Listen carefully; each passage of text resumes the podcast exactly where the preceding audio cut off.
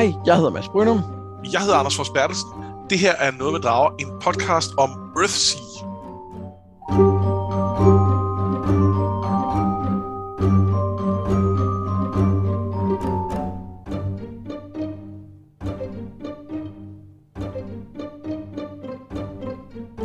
Vi er i gang med at læse Ursula K. Le Guins A Wizard of Earthsea fantasy-klassikeren fra 1968.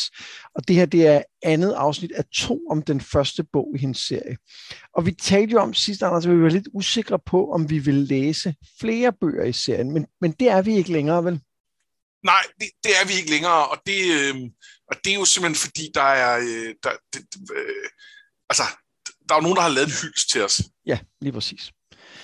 Fordi samme dag, som vores første afsnit om Earthsea udkom, der fandt vi ud af, at de danske bøger bliver genudgivet, i hvert fald de første 3 af dem, som jo også ligesom var de oprindelige, hun skrev, Le Guin. Og det tænker vi, så bliver vi nødt til at tage i hvert fald de 3 til at starte med. Ja, altså vi var allerede på vej til at sige, at vi ville tage den næste med, men nu kan vi lige så godt sige, at vi tager i hvert fald de 3 første. Så kigger vi på nummer 4 og 5, det ser vi på, det har vi ikke lovet nogen nu, men hvis nu nogen sidder og tænker, giver det mening at købe alle 3 af de her, der, som lige er blevet genudgivet, så ja. Ja, og hvis man sidder som forlag og overvejer, skal man udgive de næste 2 bind også, så ved man jo nu, at det øger chancen for, at vi også gennemgår det. Kraftigt, især hvis vi hører om det, inden vi ligesom er færdige med det her run.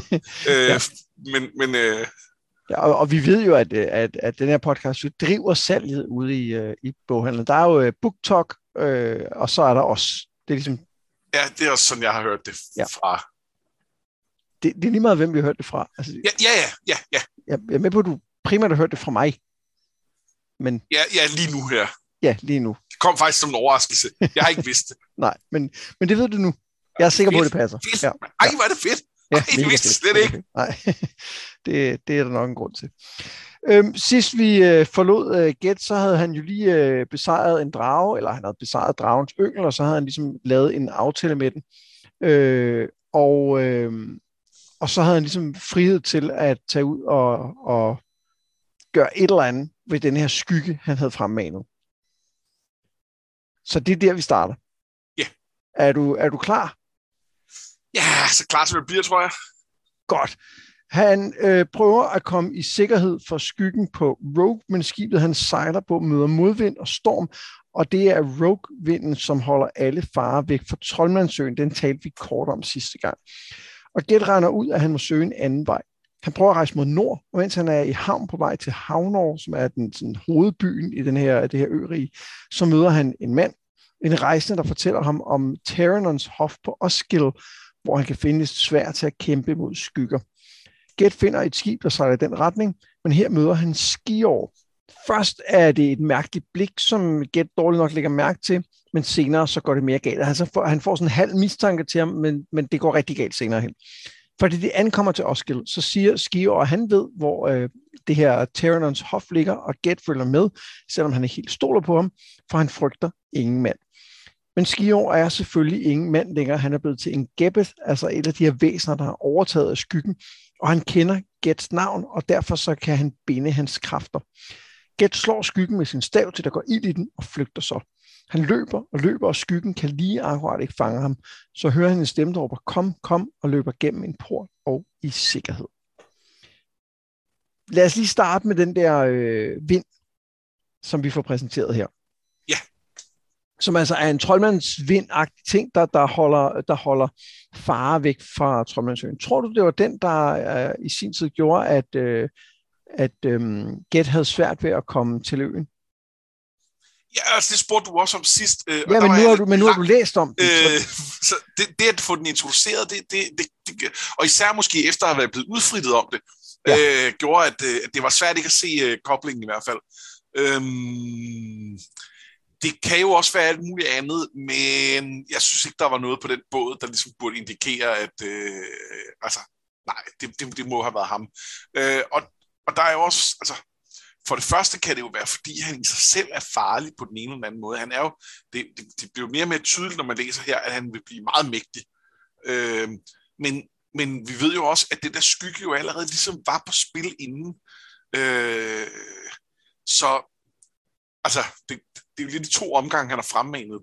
Så det giver også mening, at den sådan var delvis fremmanet. Der var der modstand, men han kunne trods alt ligesom få nogen til at kæmpe igennem det, hvor det her, der var ikke noget at gøre.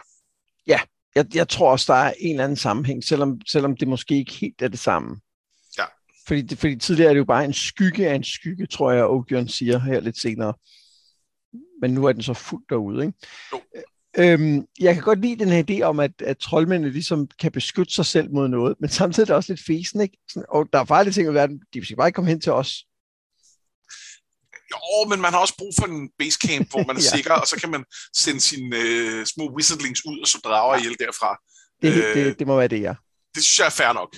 Ja, okay. Jamen, så går vi med på den. Det er ligesom Kløvedal, den er jo også sikker, og så kan de sådan... Nu, hvad skal man sige... får vi præsenteret den her skygge som mere en farlig ting, altså fordi den får fat i ham med at Skiorh. Hvad tænker du om den på det her tidspunkt? Jeg ved ikke, jeg tænker så meget nyt. Jeg synes, det var interessant det der med, at hans stav begyndte at brænde af at slå på den. Ja. Det havde jeg ligesom ikke set komme. Og også når jeg er færdig, nu her, hvor jeg er færdig med bogen, jeg er ikke sikker helt på, at jeg helt forstår, hvorfor den gjorde det. Nej, jeg tror det er, fordi han skal miste sin stav. Ja. Altså, og hans kræfter på en eller anden måde er bundet til det at have en stav, ikke? Jo.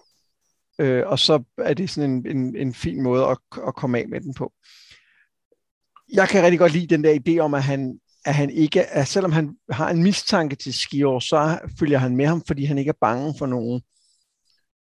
Og så pludselig, når han finder ud af, at den her ting kender hans navn, som vi jo har fået præsenteret flere omgange, er super afgørende, både for magi, men også for sikkerhed osv., så er det, han begynder at gå lidt i panik. Det synes jeg fungerer ret godt. Ja. Og der bliver den mere farlig. Altså, den har været farlig nok, når han kunne overfalde ham og dræbe ærkekoglerne og sådan noget, men det bliver på en eller anden måde sådan mere personlig nu, ikke? Jo, og det at helt konkret gør det jo, at han ikke kan bruge sin magi mod. Ja. Så møder han jo denne her person i den her havn, som siger, at han skal søge nordpå. Det virker lidt mistænkeligt, ikke? Jo, men så omvendt, altså det er jo tydeligt, når man har læst videre, så er det jo helt tydeligt, at det er en, der ligesom har været sendt ud for at lokke dem til. Men jeg synes egentlig, det er plausibelt nok, fordi de også nævner, at... men de her rogue-troldmænd, de går kun op i deres magi, og vi har vores egen slags deroppe, og dem kan du også lære noget af. Ja, jamen det er rigtigt. Det kunne godt give mening på en eller anden måde. Og så er det jo lidt sjovt, at han på en måde præsenterer et nyt magisystem. Ja, gør det. Jamen, jeg ved ikke, om det er et nyt magisystem, men han siger jo, at der er nogle andre, der gælder nogle andre regler deroppe. Om det så er, fordi de bare kan nogle andre spells, altså skal sige dem på en anden måde for at få dem ud. Det kan godt være, at det bare er det, men det kan også være, at det er en helt anden slags magi. Det synes jeg, vi får lidt mere at vide om senere, hvor, hans ven der, som han møder igen. Vetch. Hvor han fortæller om, jamen det er sådan, at over hele jordhavet, hvor at der er nogle af de her spells, der ikke virker, et sted, så virker de et andet, og jeg har lært ting herude, som der ikke virker på Rogue, og omvendt eller noget der, som ikke virker her. Og sådan noget. Det tror jeg bare er en feature, men en interessant feature. Ja, det synes jeg også. Det er en rigtig fed lille worldbuilding-ting. Ja. Og det er også som om, at der er noget... Vi hører om den her Rogue-knoll, som er sådan, går jo helt ned til kernen af jorden. Det er som om, at magi også på en eller anden måde hænger sammen med den, ikke? Jo, det kan godt være. Eller i hvert fald den type magi, man lærer på skolen, fordi det er som om, jo længere væk man kommer fra den, jo sværere bliver det. Ja. Ja, og altså, hvis nu vi er der, så er der også noget med, at jo længere væk vi kommer fra det område, virker det også til, at det bare generelt bliver mere koldt og nederen. Ja. Altså, og jeg er ikke 100%, fordi det er lidt svært at følge med, og vi får ikke sådan en grundig beskrivelse af klimaet i det, men jeg fik indtrykket af, at det både var mere koldt og nederen op nordpå, og helt ude mod sydøst. Altså, at det ligesom er et eller andet med, at der i det indre, der er rart og lunt, og så jo længere væk man kommer, jo mere trøstesløst bliver det. Ja, jeg tror også en del af det er, at det bliver mere og mere vinter. Ja, det gør det også. Altså, da han kommer ned... det ved vi jo trods alt, det gør. Ja, da han sejler helt ned sydpå, begynder det jo at være sommer... En vintersolværv, ikke? Jo. Så det må sådan være den dybe vinter, der kommer efter det. Men ja, det kan også være det andet. Og så er det jo give mening med sådan en eller anden form for det her energien strømmer ud fra. Ja. Og så er der noget med, bare nu springer vi lidt foran, men det er måske meget interessant at tage nu. Vetch snakker også om, eller nej, det er ikke ham, de snakker om på vejen tilbage fra den afsluttende kamp, at de har svært ved at fange fisk, fordi fiskene, der lever herude i vandet, ikke kender deres egne navne. Så de kan ikke hidkalde dem. Så det er både noget med, at formulerne er anderledes, men det er også noget med, at det der sprog, de bruger, måske ikke er det rigtige. Ja. Yeah. Selvom man får at vide, at det er det eneste sprog, der ligesom har magien i sig, ikke? Men herude, ja. Men det kan også være, fordi de simpelthen bare er for langt væk fra der, hvor magien udspringer. Ja, altså det er en virkelig fed lille worldbuilding-ting. Men skal vi gå videre i historien om Geth? Lad os det. Han vågner i en blød seng og bliver modtaget af kvinden Serret, som spørger, om han genkender hende, men det gør han ikke umiddelbart. Han bliver plejet på slottet og ser ud til at være i sikkerhed for skyggen, men hverken Serret eller borgherren, en ældre mand, spørger ind til, hvad der skete, inden Geth kommer. Det er lidt mærkeligt. Serret viser ham den sten, der er i hjertet af borgen, og fortæller, at den vil give ham kraft til at besejre hans fjende, hvis bare han vil røre ved den og tage dens magt. Men Geth fornemmer, at der er en ond kraft i stenen, en ond ånd, og afslår. Også selvom hun prøver at overbevise ham om, at kun mørke kan besejre mørke. Hun tilbyder ham, at de kan herske sammen, de to, men igen afslår han. Og denne gang hører hendes mand det og tror med at forvandle hende til noget frygteligt, men bliver stoppet af Geth. Han og Serret flygter, og hun er selvfølgelig, finder hun ud af, den pige, som lokkede ham til at læse i den her bog op hos Ogion. Hun forvandler sig til en måge, men han bliver at tage kampen op mod de bæster, som stenen sender mod dem. Til sidst forvandler han sig også til en vandrefalk og jagter dem, som er sat efter Serret, men for sent. Og først da han flyver ud over havet, slipper han helt fra dem. Senere dukker han op stadig i falkeskikkelse hos Ogion på Gont, og den gamle troldmand får ham langsomt tilbage i sin egen skikkelse igen. Geth fortæller om sine oplevelser og sine fiaskoer, men Ogion er ikke overbevist om, at han ikke kan besejre skyggen, for som man siger, vandt han ikke over både en drage og en troldmand, som var på sit eget domæne. Og så siger han, at hvis Geth vil vinde, så må han vende om. I stedet for at flygte, må han gå til angreb. Så da han næste morgen vågner, er Geth taget afsted og har bare skrevet beskeden, mester, jeg er taget på jagt. Og der sker en del i det her kapitel. Ja. Hvor skal vi starte? Jamen lad os bare starte med den her borg. Ja. Jeg blev mindet utrolig meget om at se The Green Knight i efteråret. Den har jeg ikke set. Det er et kæmpe tab, fordi den er fantastisk. Jamen, jeg vil virkelig gerne se den, men jeg venter på, at den kommer på en af de utallige streaming-tjenester, jeg har abonnement på. Okay, ja, det forstår det. Den er ret fantastisk. Og der er også en sekvens, hvor helten ligesom er på en borg, og hvor der er en borgfrue, som ligesom ægger ham, og en borgherre, som nogle gange virker lidt ligeglad med, hvad der foregår, og det er rigtig mærkeligt. Og det er jo en eller anden form for test af hans af hovedpersonens ridderlige dyder. Og her er det så ikke det sted ridderlige dyder, men det er jo stadig en eller anden form for test, fordi det er jo han bliver jo tilbudt magt og et eller andet sted også sex. Det ligger jo implicit i, at de skal herske sammen, at han også kan få lov at få hende. Ja, jeg synes, det er næsten så implicit, at det bliver eksplicit, ikke? Jo. så eksplicit som det kan være noget, der stadig skal forestille at være en børnebog. Ja. Og det er jo så interessant her, at altså, nu henviser jeg til filmen, men altså, det er jo en, Green Knight er jo en ældre historie, og faktisk fra 1300-tallet. Og den her sekvens er med i det originale digt, som jeg husker det. Så det er ikke... Det er ikke nødvendigvis dem, der har lavet filmen, der har læst Earthsea. Det har de måske også. Men det kan også være, at det er Le Guin, der har læst det. Eller også er det bare en... Altså, så er det heller ikke en mere unik historie, selvfølgelig. Den er der jo bygget mange varianter af. Ja, men det er sådan en ret klassisk fantasy-ting, det der med, at helten skal fristes og skal sige nej til den magt, der bliver tilbudt, ikke? Jo, der var bare noget med hele den måde, borgen var på, og deres, det der forhold og sted, hvor det klingede lidt af det. Det synes jeg var sjovt. Jeg synes, der er rigtig meget, der tyder på, at der er noget galt, ikke? Altså selv når de beskriver, at når det bliver beskrevet, at de snakker sammen, og det virker i virkeligheden, som om de har en eller anden forbindelse, de to. Men der er bare hele tiden et eller andet, ikke? Altså ham der borgherren, som er gammel, og Geth tænker tydeligvis, at hun ligesom kunne have klaret sig bedre, at hun måske er der lidt mod sin vilje, ikke? Jo. Og det er jo så selvfølgelig også i den der fristelsesting, ikke? At han skal redde hende fra ham, den gamle. Ja. Som holder hende fanget mod hendes vilje, ikke? Og det er jo ikke helt det, der er foregået, virker det som om. Nej, men måske alligevel også lidt det, der er foregået. Fordi hun virker jo også desperat for at slippe væk fra ham.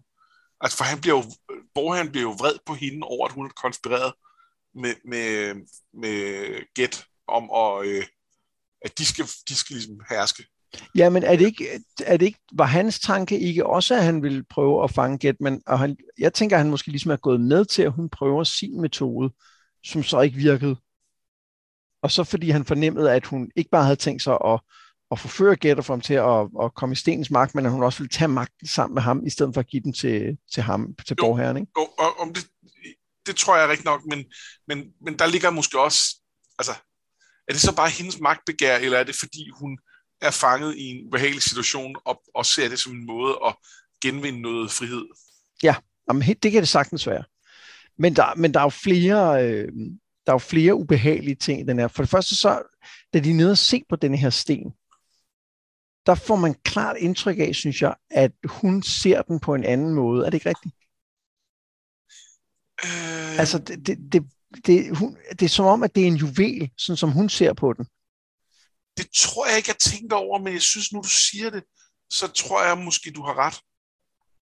Og jeg er ikke sikker på, at det sådan er helt tydeligt, om hun tror, det er en juvel, eller om hun bare omtaler den som det. Jamen, det er rigtigt, hun siger noget med juvel, det tror jeg, du har ret i. Jeg beder ikke rigtig mærke i lige den detalje, men det kan sagtens passe. Og det giver jo mening, altså, Geth ser den jo på en eller anden måde for, hvad den er. Ja. Så det giver mening, at den fremstår forskelligt, afhængig af, hvem man er. Ja. Og også det her med, at den ligesom er gemt inde bag tre døre, som har hver deres metalnøgle. Der er jo sådan noget klassisk historiefortælling i det, ikke? Jo. Og den er meget godt låst inde der, ikke? Jo. Og det er jo så også det, han siger, prøv at høre, man låser ikke sådan noget herinde bare for sjov. Det er gammel, grim magi. Det skal vi ikke pille ved. Ja. Og så er der selvfølgelig der, hvor de flygter. Og de bliver stoppet af nogle af tjenerne, der forsøger at holde dem ind, og hun kaster ligesom en forbandelse på dem. Og Geth spørger, hvad gjorde du? Og så siger hun, jeg forvandlede deres blod til kogende bly. Ja. Det er så der, hvor jeg begynder at tænke, måske er hun ikke så sød alligevel. Jamen, jeg synes ikke, der er noget, der tyder på, at hun er særlig sød. Nej. Det er mere, at man kan også godt være lidt en skurk og stadig være fanget mod sin vilje. Hun tager klart nogle skridt der, som jeg synes er lige... Altså, de er vel bare vagter, men det ved jeg selvfølgelig heller ikke. Nej, og det er jo løgn. Det var ikke deres blod, hun gjorde til bly. Det var deres benmarv. Ja, benmarv, du sådan det var. Ja, det er noget helt andet, synes jeg. Ja, og værre eller bedre? Jeg synes, det er meget bedre. Jeg synes, det sætter hende i et helt andet lys.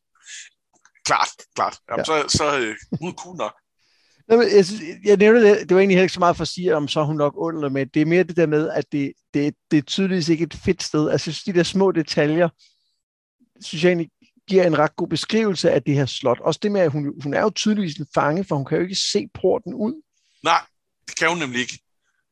Det er rigtigt. Det havde jeg lige glemt et svært øjeblik, men det synes jeg beviser, at hun... Ja, så der var, det er bare i det hele taget et rigtig dystert sted. Og det er jo værd at tage med, at selvom han jo Geth på en eller anden måde, han besejrer jo ikke den her troldmand, der er der. Og han besejrer jo ikke stenen, han slipper bare væk. Ja. Så den er der stadig på en eller anden måde, og kan sprede sin magt, om end ikke helt. Ja, og nu her, hvor vi ligesom har løftet sløret for, at vi har tænkt os at gå videre med serien, så er jeg ret spændt på, om vi kommer tilbage til både til borgen og stenen, og også til Serret, fordi det er lidt tvetydigt, hvad der sker med hende. Du tror ikke, hun er død? Jeg synes ikke, der stod, at hun døde decideret. Jeg synes, der stod, at de ligesom indhentede hende, men ja. Altså, der står, at de har fanget deres bytte. Der var blod på den ene næb, og der var hvide fjer i den andens klør. Og der var ikke nogen måge på det blege hav. Jeg tror, hun er død. Og det kan sagtens være, hun er det. Det er bare, når vi er i gang med at tale troldfolk, og så er der ikke... Der mangler lidt et lig. Ja, men enig. Der er ikke, og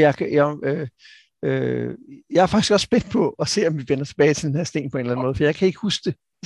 Og jeg synes måske især, at hun var interessant, fordi hun allerede fra han var barn, ligesom har været der, og fordi han jo på en eller anden måde er tiltrukket af hende, samtidig med, at han godt ved, at hun er bad news. Ja. Så jeg synes, det er lidt synd, hvis hun bare er blevet spist, da hun var en måge. Ja. Jeg synes, det er lidt tabt potentiale i forhold til historiefortællingen, men lad os nu se. Vi kunne sagtens have brugt mere tid på den her borg i virkeligheden, ikke? Jo, og altså der var, den fik nok en den tid, den skulle have til den måde, historien blev fortalt på. Men jeg vil sige det sådan, jeg synes, det på borgen var vold og fedt. Og jeg synes, at måske, at resten af bogen herfra var lidt kedelig. Okay. Nå, spændende. Men det skal vi tale mere om herfra. Jeg kan ikke finde ud af, om jeg er enig. Jeg kan mærke, det er sådan en af de der bøger, hvor jeg har svært ved at adskille det, som jeg oplever nu som læser, og det, jeg husker fra at have læst den første gang. Og det er ikke fordi, at... og jeg tror, en del af det er, fordi den også allerede dengang var anderledes end anden fantasy. Altså, fordi den har mere af det der sådan, myteagtige, ikke? Hvor det har den stadigvæk jo. Meget. Ja. Hvad synes du om den her kamp mod de her væsener? Var det også fedt? Nej. Det synes jeg allerede, det har blevet kedeligt. Okay. Nå, men jeg kunne meget godt lide det der med, at han finder et græsstrå og får det til at blive en stav. Det der med at få liv til at springe frem, der hvor hans, den der lille otak, eller hvad han har, er død, så som en eller anden modgerning mod det, finder han liv der midt i sneen og gør det til sin troldmandsstav, og så bruger han den som udgangspunkt. Det kunne jeg meget godt lide. Ja, den detalje var fed. Jeg synes, der var lidt meget af det andet, der bare, I don't know. Ja, det var ikke ligesom, da han besejrede dragerne, vel? Nej. Nå, men herfra så finder han, altså fra Gont, der finder Geth en båd og sejler ud på havet. Der kommer intet ondt for havet, siger han, så det tænker han er et godt sted at møde skyggen. Om ikke andet, så kan han gribe den og lade dem begge synke i dybet. Og pludselig finder han skyggen. Den er på vej mod ham, men fortsætter forbi, og han ser, at Ogion havde ret. Når han jager den, så har den ikke samme magt over ham. Hen over vinterhavet jager han den, men i nattetogen snyder den ham med det samme trick, han engang brugte, og han støder på grund. Han havner på en lille bitte ø, hvor der bor to gamle mennesker, som regner han ud nok at forvise det kongelige fra Kargatlandene, altså de her lande, som oprindeligt røvede hans by. Ved hjælp af deres bål og en lille hytte kommer han ovenpå igen og får samlet nok drivtømmer til at flække en form for båd sammen af trolddom og ren vilje. Og så går jagten i gang igen. Igen leder skyggen ham i en fælde, men denne gang er han klar, og han angriber den, da den dukker op bagerst i hans båd. Skyggen flygter igen, men nu har de et bånd, fornemmer han, og den vil ikke kunne undslippe. Når tiden er inde til deres sidste møde, så vil de mødes uanset hvad. Hvad tænker du om de her to gamle mennesker, vi møder? Jamen nu er det jo sjovt, fordi jeg fik lige sagt det, men jeg synes resten var lidt kedeligt. Det synes jeg jo ikke, de er, og jeg synes heller ikke, da vi møder Vetch igen, og vi møder hans familie, at det er kedeligt. Jeg synes, de er... jeg synes, de er ret fine, hvor man bare tænker, stakler, de har bare levet derude for evigt, og, ja. Og har intet forhold til noget andet, og burde man redde dem? Måske, men hvad skal de så med det liv? Altså, ja. Og så, så er der også en lille fin foreshadowing i, at man så finder ud af, at når han, altså, man får at vide, at han fandt først ud af, hvem de var senere, da han bla bla bla bla bla, og hvor der blev nævnt titlen på. Det næste bog. Ja, det næste bog, ja. Så det kan vi så snart komme til. Og det var bare en meget fin lille detalje, hvor man tænker, nå okay, så det vil jeg vil godt vide noget mere om de her. Jeg vil godt vide, hvorfor det er dem, der er endt derude. For det virker, der er noget meget fint i det her med, altså det, blandt andet det her med, at hun viser den her kjole, som hun er kommet i, hvor hun har været lille bitte. Det er en meget rørende scene. Ja. Jeg kan rigtig godt lide den worldbuilding, der er i det, fordi vi for det første får at vide, at de her findes, og som du siger, den peger frem mod en historie i historien, næsten. Men samtidig også, vi får at vide, at der måske er sådan et tabu mod kongemord, ikke? Jo, det er rigtigt, det tænker jeg ikke over, men det har du fuldstændig ret i. Man kan ikke slå kongen ihjel. Nej. Man kan godt sætte dem ud på en klippe og håbe på, de dør. Ja, og det er helt okay. Ja, men de er sgu nogle stakler. Jeg synes, det er en rigtig fin scene i historien. Men det er rigtigt, og der er også noget med, at det her møde, han har med skyggen inde der på i den der bugt, eller hvad det er, på den der ø, der er formet som en hånd, den er lidt mærkelig, ikke? Fordi det går op for ham, han er i en fælde, og så pludselig er skyggen der, og så fordi han angriber den, så stikker den bare af. Ja, og... Og jeg kan godt se også, hvad det er, der ligesom bliver ledt op. Eller, da jeg var færdig, var det sådan, det var det, der var pointen. Og så kan jeg godt se, at der ligesom blev lagt op til det i flere omgange. Men jeg synes, det blev sådan lidt langt, og der blev meget med. Så sejler han over hen til den her ø, så sejler han hen til den her ø, så sejler han der, og så sejler han der. Og skyggen er der næsten, men den er der ikke alligevel. Og det bliver lidt ensformigt i forhold til, at det i øvrigt er en historie, hvor der ikke bliver dvælet så meget ved tingene. Ja, jeg er slet ikke uenig. Vi skal tale om nogle af de der øer, han besøger her i de næste par kapitler.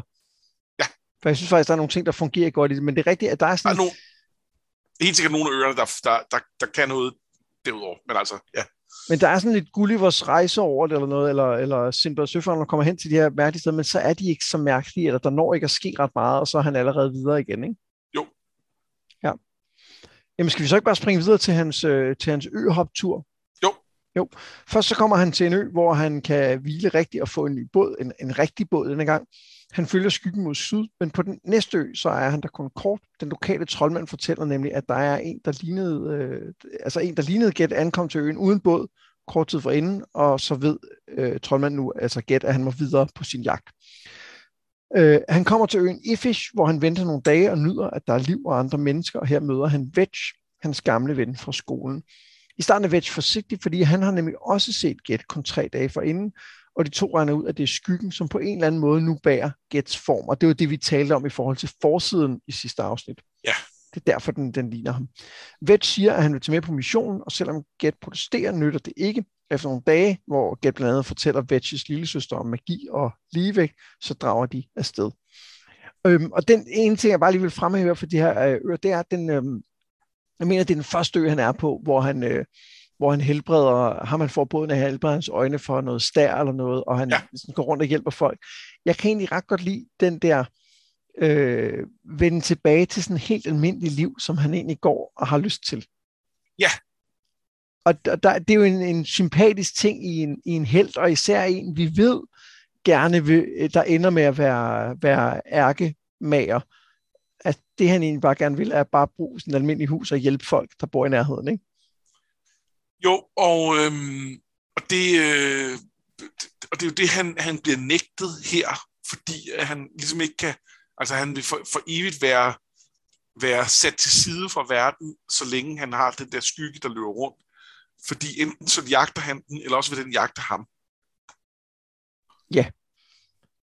Og så er spørgsmålet så selvfølgelig bare, hvad er det, han skal med den her skygge? Ja. For at vinde over den. Men det kommer lige om lidt, ikke? Jo. Ja. Hvad tænker du om hende her lillesøsteren, som han taler en del med?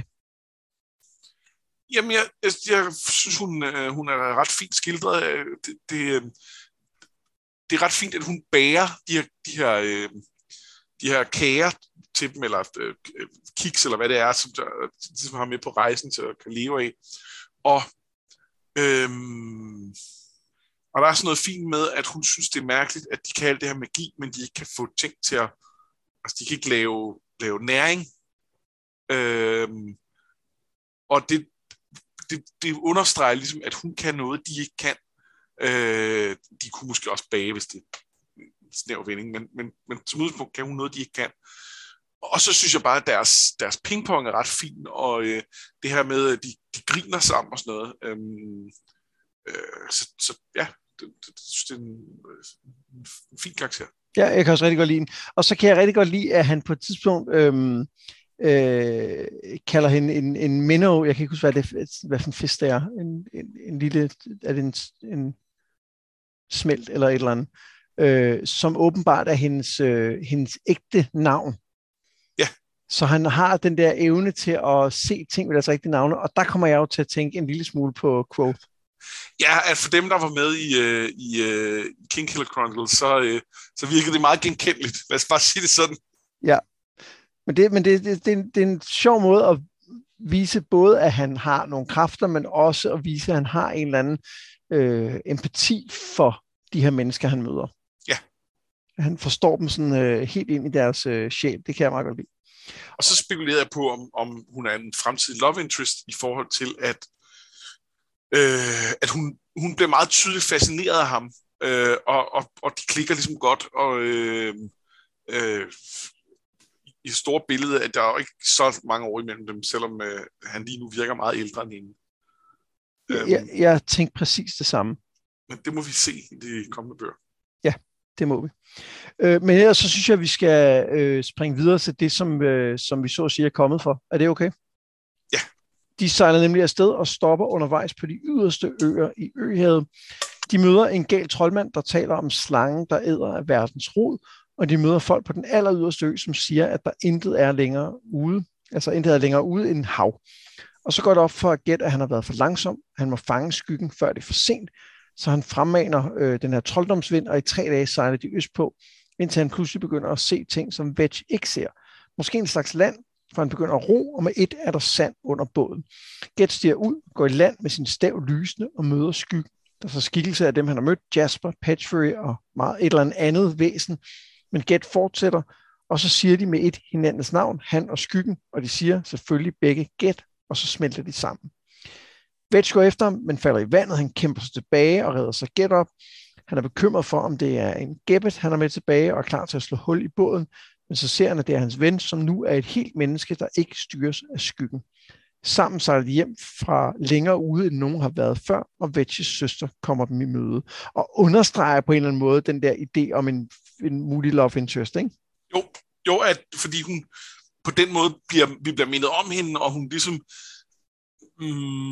symbolsk bliver en del af det begge, altså det, hun kommer ud fra mødet med begge to. Ja, og hjem jo ikke, altså i forhold til den her sådan helterejse ude og hjemme, ikke? Jo, så det kan godt være. Ja, og nu tænker jeg, at der er også en ganske kort epilog, og den kan vi lige tage til sidst. Ja, det skal jeg. Ja.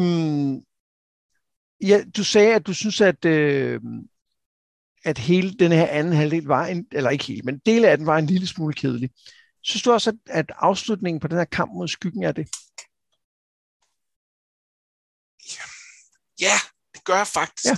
Der er et eller andet ved beskrivelsen, der bare ikke rigtig fanger mig. Og jeg kan egentlig synes jeg, altså jeg kunne faktisk bedre lide den her del af rejsen, end der, hvor han skulle mellem alle øerne. Mm. Fordi her blev det i det mindste meget tydeligt, meget sådan, hvad skal man sige, spirituelt, at de sejler ud over det her vand, som der ingenting er i, og det bliver mere og mere desperat på nogle måder, men de er ligesom nødt til at blive ved. Og meget af det ser vi lidt gennem Vetch, som ikke helt ved, hvad der er, der foregår, men har valgt at stole på sin ven. Og så skifter vi så til Geth, da konfrontationen kommer. Men jeg ved ikke, jeg synes ikke, det spiller for mig. Nej. Noget af det, som virker rigtig meget for mig her, er det her underlige landskab, de kommer til. Ja. Også fordi, at der er en eller anden... Jeg ved ikke, om det er ikke det samme. Det er ikke det dryland, altså som i det der dødsrige, han har været i før, men det er heller ikke ulig dødsriget. Nej. Og det, jeg kan godt lide det der underlige ikke-sted, som jo selvfølgelig er et overgangssted, ikke? Jo. Men det er rigtigt, at på en eller anden måde, så er det lidt for tydeligt, hvad der sker, og samtidig er det ikke helt tydeligt, hvad der egentlig sker mellem de to, ikke? Ja, det er en mærkelig blanding af at være begge dele på samme tid, og det er lidt frustrerende. Ja, og jeg tror jo, at der er jo ikke nogen tvivl om, at det, der sker, er, at de på en eller anden måde smelter sammen. Det gør de. Altså, og jeg tænker, om skyggen hele tiden har været ham. Det tror jeg. Jeg tror, det er noget af ham, der er blevet splittet fra. Og om det er, fordi han hele tiden har været en farlig fyr, eller fordi vi alle sammen har det, og han bare har praktiseret noget magi, som har det med at gøre den slags, og som kan have den sideeffekt osv. Det ved jeg så ikke, men jeg tror helt sikkert, det hele tiden har været ham. Jeg tror det også, og jeg tror, at det er ham, der har været en farlig fyr. Og noget af det, som jeg synes understøtter den idé, er jo den meget pludselige ændring, der kommer i ham, efter han har sat skyggen fri. Altså, han bliver jo et bedre menneske på mange måder, ikke? Jo, det er i virkeligheden rigtigt. Det havde jeg ikke tænkt over. Og det vil sige... Det er jo sjovt, fordi det samtidig falder sammen med, at det er der kommer en alvorlig konsekvens af hans handlinger. Så ja. Det er der, at man i klassisk historiefortælling også vil sætte ind og sige, det er det her, han ændrer sig, det her, han lærer af sine fejl, sin ungdommelige stolthed, og nu tænker, jeg må hellere være bedre. Og det synes jeg også, han gør. Altså, det bliver jo sagt direkte, især da han taler med Ogion, ikke? Altså, hvor han jo direkte siger det, at han har lært. At han grundlæggende er, at han ingenting ved, ikke? Jo, men er det så, fordi han har kastet det af sig? Og hvad så nu, når han er forenet med den igen? Er han så stadig den, han var uden? Det tror jeg, han er. Og det tror jeg på grund af, at den, der står jo direkte, han har gjort sig selv helt. A man who knowing his whole true self cannot be used or possessed by any power other than himself. Men hvis det aldrig var, hvis det hele tiden var ham selv, der gjorde det, og skyggen var ham selv, så udelukker det jo heller ikke, at han stadig kan... Ja, men forskellen var, tror jeg, at tidligere, der kendte han ikke sit eget selv. Nej. Der vidste han ikke, at denne her skygge var en del af ham. Det kan jeg godt købe, og desuden så er der jo noget med, at hvis han bare var tilbage til at være den, han var, før skyggen hoppede ud, så var det jo bare en nulstilling. Altså, det ville jo være... Ja, det ville være super kedeligt, ikke? Så selvfølgelig er han ikke bare det, men der er noget med, hvorfor han ikke bare er det, som er lidt interessant. Ja, og jeg tænker i virkeligheden, at det det passer jo rigtig godt i forhold til den der tale om ligevægt, taoisme, yin og yang og sådan noget, ikke? At du skal have en lille smule af det ene i det andet, for at der er ligevægt. Og det er jo der, han ender. Ja. Og det kan måske også hænge sammen med, som du siger, altså, hun skrev den i midt-60'erne, ikke? Og har garanteret været hippie, eller i hvert fald måske påvirket af den bevægelse, ikke? Jo. Ja. Men har han haft brug for mere skygge, mens han har været uden dem? Nej, det ved jeg ikke. Det har han jo, fordi at så længe at den ikke var erkendt, så holdt den jo ikke op med at være der, men havde magt over ham. Det er rigtigt. Og kunne tage den der form, som den kunne. Og man kan sige, at grunden til, at den kunne tage den form, er jo fordi, han er den, han er. Det mener jeg, at det Ogion direkte siger til ham. Ikke? Det er ham, der kunne gøre det her. Det er ikke alle mulige andre, der kunne gøre det. Men måske har han også manglet den. Nu kommer jeg lige med nogle eksempler. Ja, for eksempel, så begynder han begynder at tale om, at han også bare kunne blive på det der sted, hvor man lærer navne, og bare være sådan en, der hang ud der hele sit liv. Og der er jo et eller andet mangel, altså der er jo noget ego, der er opgivet der, og måske i en grad, hvor det er sådan lidt, du er en ung mand, du skal ud og opleve verden, du skal ikke støve rundt der. Og i forhold til Pechvarry,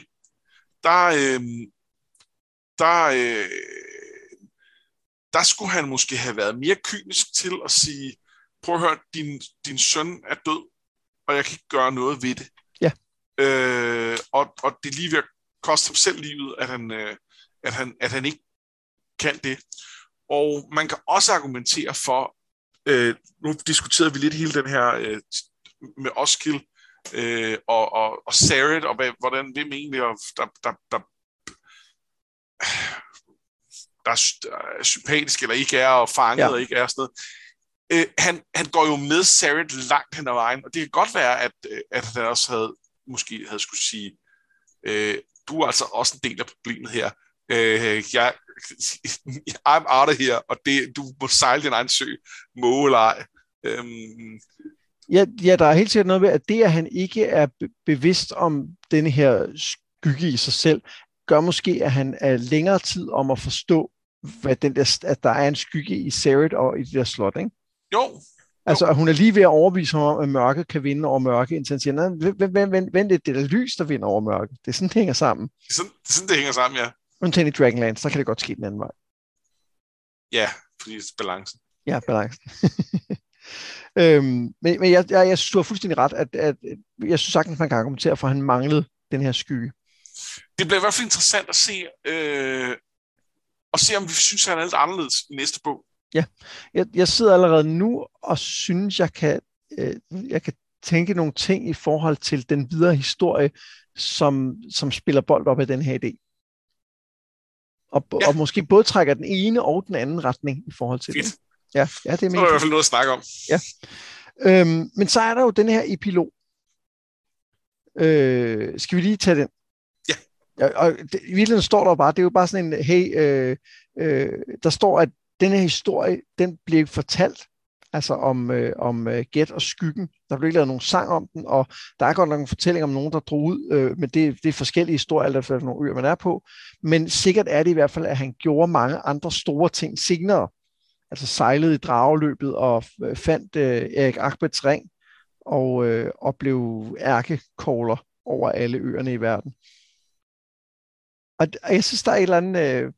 fantastisk i, at hele den historie, vi lige har siddet og fået fortalt af sådan en, man siger, men den er der ikke nogen, der kender. Nej. Det kan jeg virkelig godt lide.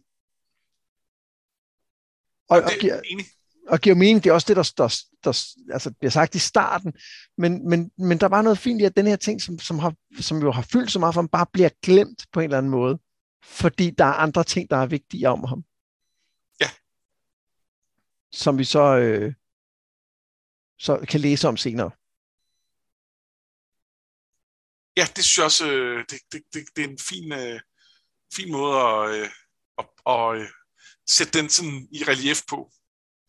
og kunne også godt være sluttet. Altså nu ved vi, jeg sidder med et eksemplar af bogen, hvor alle de første 4 bøger er i, så jeg ved jo ligesom, at der kommer, at når han finder den der ring i The Tombs of Atuan, og det står på bogstaveligt talt næste side, og det er den titel, der står, ikke?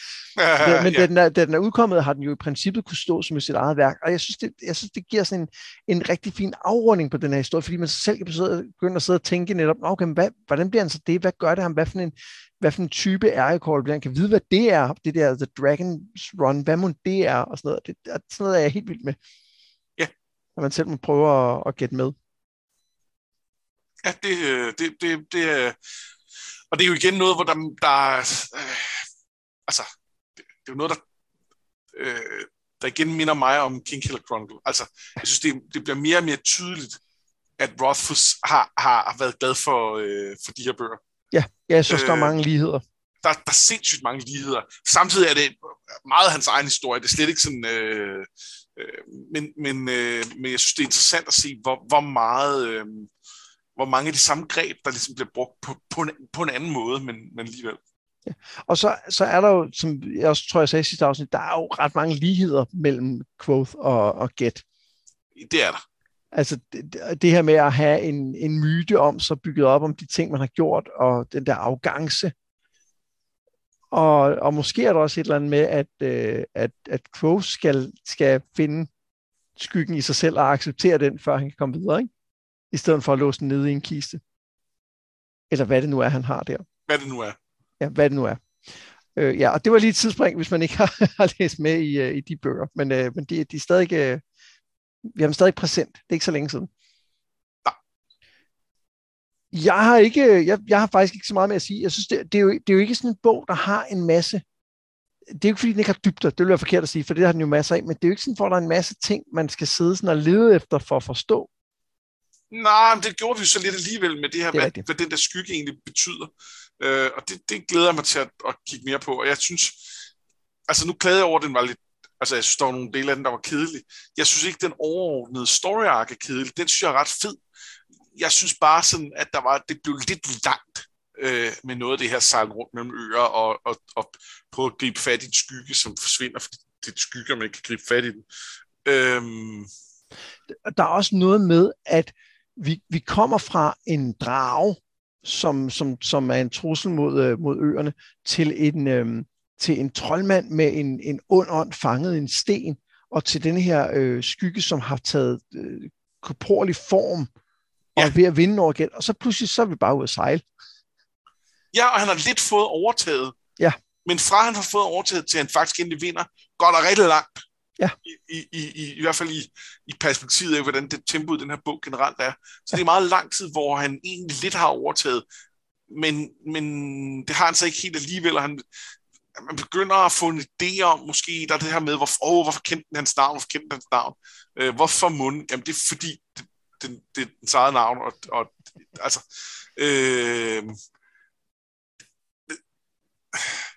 ja. Og så, jeg tror heller ikke helt, jeg er med på, hvorfor det er, han pludselig siger, hey, nu har vi tøvet for længe. Nej. At det synes jeg ikke er helt tydeligt. Det synes jeg heller ikke. Hvad er det? Altså, at den er kommet for langt væk, eller hvad? Og så skal de køre rigtig stærkt i 3 dage. Okay, jamen det gør de så. Hvad? Altså. Ja, jeg ved ikke, om det er fordi, at hvis den først kommer langt nok ud af havet, så kan den slippe fra ham. Ja, altså man kan sige, det er jo tydeligt, at de ender med at være kommet så langt væk, at det er lige på kanten af, at de ikke kan komme tilbage, ja, i forhold til, at de lå tør for mad og sådan noget. Uden at blive gjort vildt meget ud af det. Så jo, de var nødt til at sætte turbo på, hvis det var.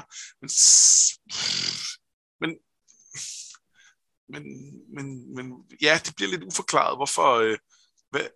hvad er det, den har regnet ud? Hvorfor er det, den løber derud? Ja, men der står... Og det eneste, vi får at spørge, det er, it has found the way to escape me. And so do me. Og det, jeg synes ikke, det er helt tydeligt, hvad det er. Og hvad er det? Ja, og det er med til, synes jeg, at tage noget... For jeg er egentlig enig med dig i, der mangler sgu lidt på spændingskurven i den sidste tredjedel her. Ja. Fordi man kommer fra alle de der ting, hvor der har været meget mere på spil.